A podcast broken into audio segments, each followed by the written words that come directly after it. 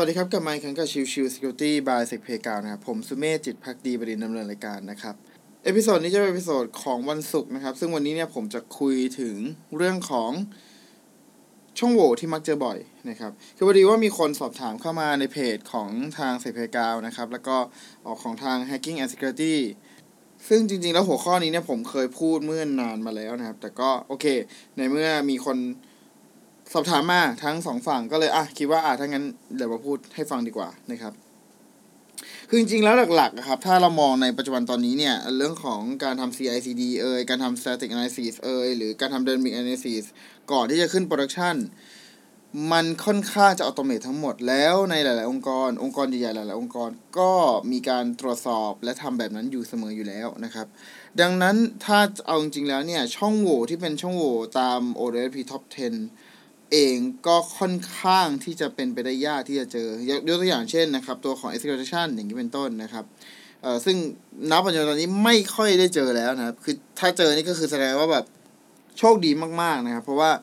เอ่อมันน้อยมากจริงๆที่จะเจอโปรเจกต์ที่ที่เจอแบบนั้นนะครับ แต่ว่ายังมีหลักๆที่มักจะคงเจออยู่ครับ ก็คือเรื่องของพวก broken authentication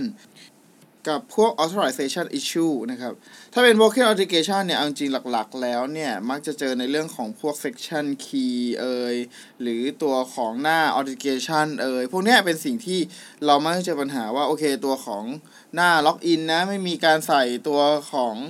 captcha นะครับ หรือไม่มีการ limit การทำ brute forcing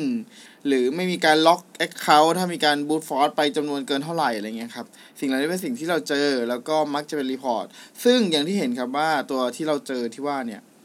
ที่บอกว่าเจอบ่อยเนี่ย มันไม่ได้เป็น critical นะครับ มันเป็นแค่โอเค อาจจะเป็นระดับ low ด้วยซ้ำเพราะว่ามัน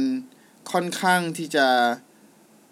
โจมตีให้เกิดผลได้ยากนะครับ ยกเว้นว่าโอเคอาจจะประกอบไปในส่วนของตัว password policy ที่มีการกำหนดให้ตัวของ user ตั้ง password อย่างไรก็ได้ ซึ่งไอ้แบบนั้นเนี่ยก็อาจจะไปผูกกับเรื่องของว่าโอเค ถ้าหากเป็นแบบนั้นเนี่ย ก็จะผสมผสานกันระหว่างตัวของ broken authentication กับ password policy ที่มันที่มัน weak นะครับ เอ่อ เป็น เป็นระดับ min medium ขึ้นมาอะไรเงี้ยนะครับว่าโอเค user อาจจะตั้ง password ที่ไม่แข็งแรง ก็เป็นไปได้เช่นเดียวกันนะครับ ดังนั้นเนี่ย มันก็เป็นปัญหาที่หลาย ๆ เว็บไซต์ก็ยังคงเกิดอยู่นะครับ แต่จะเห็นว่ามันไม่ใช่เป็น critical vulnerability อย่างเเรื่องของตัว e x p l o t i o n หรือ injection ใด ๆ นะครับ อีกส่วนหนึ่งที่มักจะเจอบ่อยก็คือเรื่องของ authorization หรือก็คือสิทธิ์ของการเข้าใช้งานนะครับ ผมเคยพูดไปหลาย ๆ ครั้งแล้วนะสำหรับเรื่องของสิทธิ์การใช้งานเนี่ย หลายๆครั้งเราจะพบว่าตัวของแอปพลิเคชันเนี่ยมีการวางแผน มีการสร้างโลมาเรียบร้อยเสร็จสับเลย แต่เมื่อ user เข้าใช้งานแล้ว authentication เรียบร้อยแล้วเนี่ยกลับไม่ทำการตรวจสอบโลนั้นเลยว่าโลเหล่านั้นเนี่ยมีสิทธิ์ที่ใช้อะไรบ้างนะครับ ซึ่งในจุดนี้มันก็ทำให้เกิดปัญหาต่างๆ ที่ตัวของ user ที่ควรจะไม่มีสิทธิ์ สามารถกระทำใช้งานสิทธิ์ หรือเข้าถึงข้อมูลที่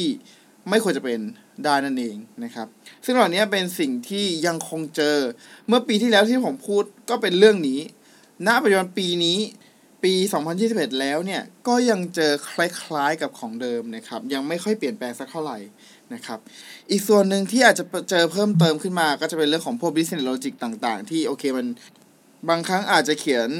อัลกอริทึมหรือวิธีการในการใช้งานหรือวิธีการดำเนินงานอย่างไม่ถูกต้องนะครับ ซึ่งอันเนี้ยก็อาจจะเจอบ้างเพิ่มขึ้นนะครับ แต่ว่าการเจอแต่ละครั้งเนี่ยเป็นอะไรที่ค่อนข้างจะเป็น high severity คือเป็นการผลกระทบที่สูงเสมอเลยนะครับ ดังนั้นเนี่ยเอ่อเรื่องของ business logic ถือเป็นส่วนสำคัญมาก ๆ ของตัวระบบนะครับ ดังนั้นเนี่ยควรจะตรวจสอบให้ดี ควรจะมีการเขียน test case ต่าง ๆ อย่างครบถ้วนนะครับ เทสให้ครบทุกอย่างก่อนที่จะขึ้นโปรดักชันนะครับ เพื่อจะได้ไม่เกิดปัญหาในภายหลังนั่นเองนะครับ โอเค episode นี้ฝากไว้เท่านี้นะครับ ขอบคุณทุกๆท่านที่เข้ามาติดตามแล้วพบกันใหม่สำหรับวันนี้ลากันไปก่อนสวัสดีครับ